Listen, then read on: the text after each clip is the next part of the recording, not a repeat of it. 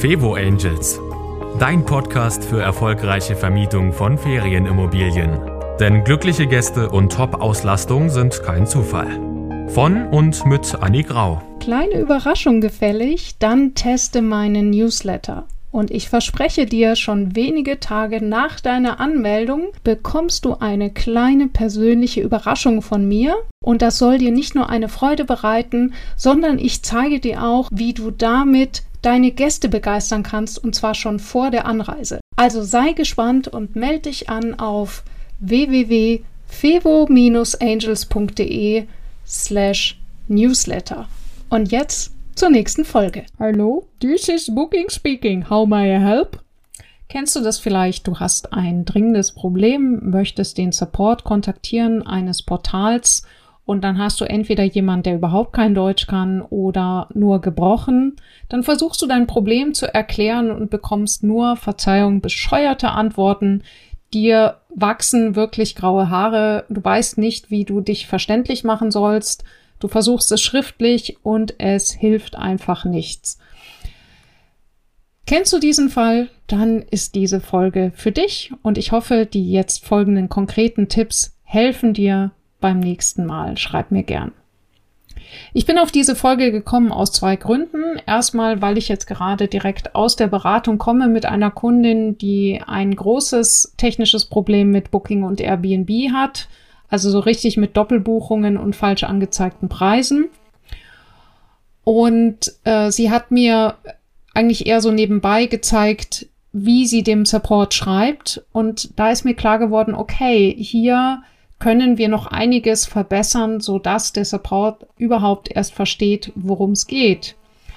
Und dass das nicht so offensichtlich ist, das habe ich an einer völlig anderen Stelle kennenlernen dürfen. Nämlich, wir haben eine Schnitzeljagd für unsere Teenager-Kids äh, organisiert. Also mein Mann hat das organisiert. Ähm, das ist ja das Ehe-Wir. Also wenn ich sage wir, dann meine ich meinen Mann bei, bei solchen Aufgaben. Also unser Ehe-Wir, sprich mein Mann, hat also sich um diese Schnitzeljagd gekümmert. Und er hat immer so eine Beschreibung gegeben, nimm von dem Straßenschild links oben an der Ecke sowieso das erste Wort und davon den dritten Buchstaben von hinten. Man könnte jetzt meinen, das sei eine eindeutige Angabe und man könne daraus dann eben jeweils einen bestimmten Buchstaben sich notieren und daraus eben ein Lösungswort basteln. Ja, denkste. Es war so witzig. Wir hatten, glaube ich, fünf oder sechs Stationen und an jeder Station haben unsere Kids diese eigentlich eindeutigen Angaben so dermaßen kompliziert interpretiert, dass sie jedes Mal auf irgendwelche Lösungen kamen, nur nicht auf die richtige. Und unsere Kids gehen beide aufs Gymnasium, unsere Tochter sogar in eine Begabtenklasse und hat einen Schnitt von 1, irgendwas. Also das heißt, am Köpfchen kann es nicht liegen. Woran lag es also dann? Was mir erstmal aufgefallen ist, ist, dass mein Mann, ganz der Jurist, das sehr, sehr exakt beschrieben hat, aber er hat sozusagen zuerst, äh, er hat die, die Reihenfolge war so, dass man intuitiv den zweiten Schritt gemacht hat vom ersten. Also das ist schon mal der erste Tipp. Wenn du eine schwierige, einen Sachverhalt und für den äh, Support-Mitarbeiter ist das halt auch so ein bisschen die Schnitzeljagd. Er weiß halt überhaupt nicht, was du meinst dass man dort die Reihenfolge einhält und denjenigen Schritt für Schritt an das Problem ranführt. Die zweite Situation, die mich zu dieser Folge bringt, ist ein längeres Telefonat mit einem wirklich von mir äußerst genervten Support-Mitarbeiter. Nicht jetzt von Booking und Airbnb, sondern es ging da um mein äh, E-Mail-Marketing-Tool, also womit ich immer meine E-Mails verschicke.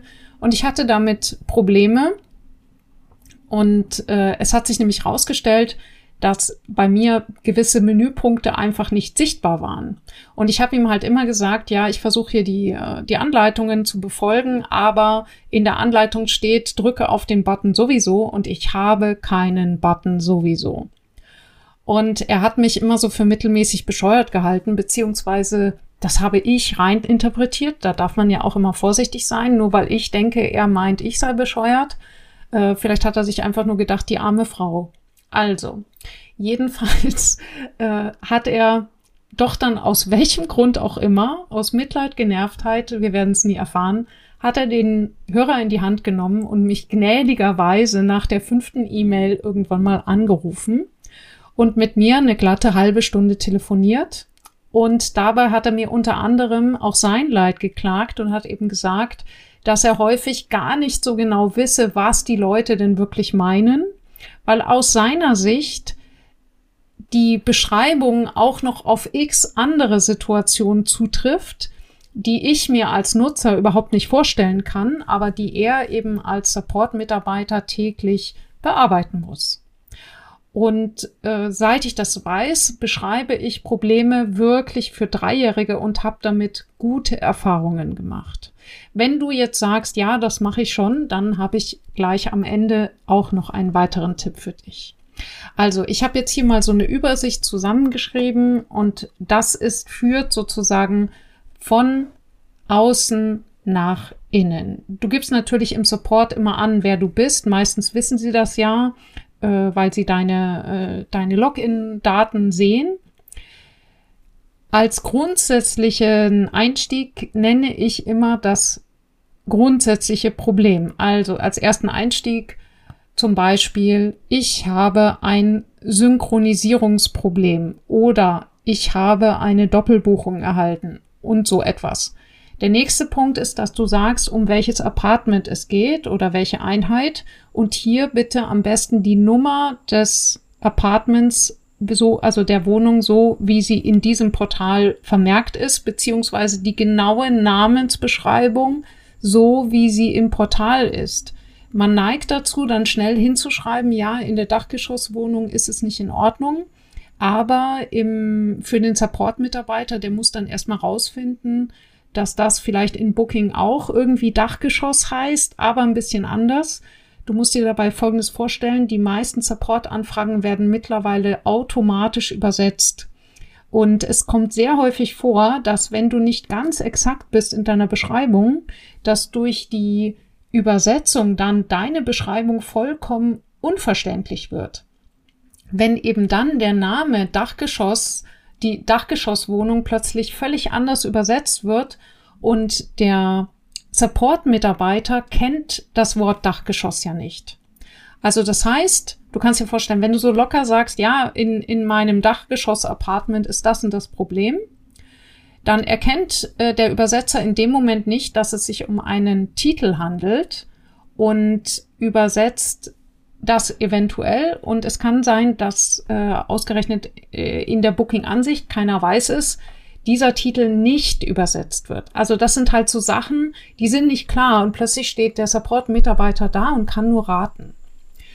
Das nächste ist, dass du eben nicht einfach sagst, die letzte Buchung ist falsch, sondern eben sagst, es geht um folgende Buchung, Doppelpunkt. Name der Buchung, Zeitraum der Buchung von bis und dann sagst du, was ist dort falsch? Was ist, was wäre richtig? Also gerade wenn du, äh, ähm, ja, wenn du jetzt zum Beispiel zwei Buchungen hast und eine davon stimmt nicht, also meine Kundin hatte jetzt zwei Buchungen über Booking im gleichen Apartment und die haben sich überschnitten. Und das geht ja mal gar nicht, äh, obwohl der Zeitraum auch noch blockiert war. Also völlig durcheinander. Und also, also der teils freie Zeitraum und so weiter. Also so richtig, richtig verquer. Und sie hat halt einen Dreizeiler geschrieben. Sie hat geschrieben, SOS, äh, was ist hier los? Wie kann das sein, dass ich in diesem Zeitraum eine Doppelbuchung bekomme? Und das, also, das ist halt für den Support-Mitarbeiter, der braucht dann ewig, um das nachzuvollziehen. Also hier eben sehr genau sagen, ich habe am so und so vielten die Buchung so und so erhalten über Booking. Für den Zeitraum sowieso. Die Buchung ist im Kalender vermerkt. Gestern habe ich um so und so viel Uhr zusätzlich über Booking die Buchung so und so bekommen vom Zeitraum XY. Siehe Screenshot. Und dann eben mach gerne einen Screenshot. Ähm, Google am besten nach, wo auf deiner Tastatur du einen Screenshot machen kannst. Das ist bei den einzelnen Tastaturen unterschiedlich. Ich zum Beispiel kann einen Screenshot machen, indem ich links von der Entfernen-Taste, also ganz rechts oben, die zweite Taste von rechts nennt sich bei mir Druck und da drück, drück ich drauf und dann habe ich einen Screenshot. Und diesen Screenshot kann man häufig noch irgendwie vollmalen. Da gibt's dann so ein, so ein kleines Zeichenwerkzeug. Wenn du das nicht hast, kleiner Tipp, schick dir, also jetzt mal ganz blöd, äh, ähm, manchmal, wenn ich was nicht vergessen will, dann schicke ich mir selber Screenshots oder Bilder per WhatsApp. Ich habe sozusagen eine eigene WhatsApp-Gruppe, die nennt sich Notiz an mich. Da bin nur ich drin. Und immer wenn ich mir irgendwas merken will, dann schicke ich mir selber Bilder oder Gedanken per WhatsApp. Und man kann auf WhatsApp nämlich wunderbar in Bildern rummalen.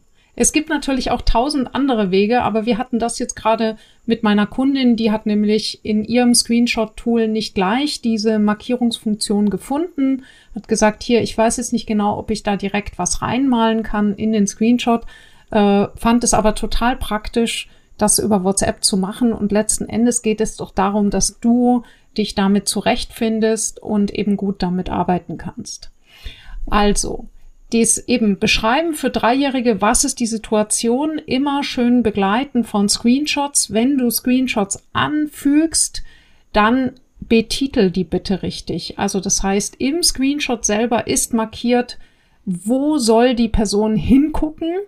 Am besten auch farblich unterschiedlich, rot und grün, richtig, falsch, sowas in der Art. Und dann auch der Dateiname des Screenshots. Das wird ja oft als Anhang angezeigt dort nochmal sagen, Screenshot, Kalender, Booking zum Beispiel und dann nochmal Screenshot, Kalender, Channel Manager, damit die Leute überhaupt wissen, was hat denn die Frau da fotografiert? Oder der, der Mann, je nachdem und so eben Schritt für Schritt die Situation darstellen. Das heißt eben auch nicht einen ganzen Roman runterschreiben und dann eine Latte an Screenshots anfügen, sondern eben wie so eine Schritt-für-Schritt-Anleitung. Das ist die ursprüngliche Buchung, Screenshot. Die ist reingekommen am so und so vielten. Gestern kam diese Buchung rein, Screenshot, am so und so vielten. Beide Buchungen überschneiden sich in meinem Kalender sehe ich das und das. Richtig wäre das und das. Screenshot, Screenshot, also wie so eine Art Comic oder wie so eine Art Bildergeschichte. Und so führst du die Leute durch. Und eben gerade Screenshots, wo keine Sachen eingekreist sind, wo keine Pfeile sind, wo soll denn der arme Mensch vom Support hingucken, sind extrem anstrengend für Außenstehende. Ich hatte das, wie gesagt, gerade in der Beratung, die Kundin zeigt mir den Screenshot, sagt, hier, schau, ich hab's fotografiert und ich guck so drauf, ich so, hä? Also das, ich hätte, ich hätte halt wirklich dann erstmal ähm, volle Konzentration gebraucht, um überhaupt nachzuvollziehen, was die Vermieterin in dem Moment meint. Und das kannst du dir eben vorstellen, das ist genau die Situation plus der Übersetzer, der dann eben vielleicht auch noch irgendwas durcheinander bringt. Deswegen, ja, reihe deine, deine Informationen auf, screenshotte dir den Wolf, kreis alle, äh, alles lustig ein, benenne alles richtig, schreib ke keine Romane, sondern kurze Sätze, die eben auch von einem Übersetzungssystem leicht erfasst werden können. Und dann drücke ich dir die Daumen und was ich eben dann immer mache, ich schicke erstmal alles schriftlich hin und dann rufe ich an und sage, ich habe das gerade geschickt, bitte schauen Sie auf meine Screenshots.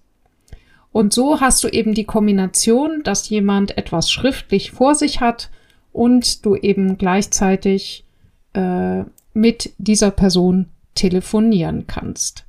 Und jetzt kommt natürlich auch der Fall, angenommen, du schickst es nur schriftlich hin und du bekommst eine total bescheuerte Antwort.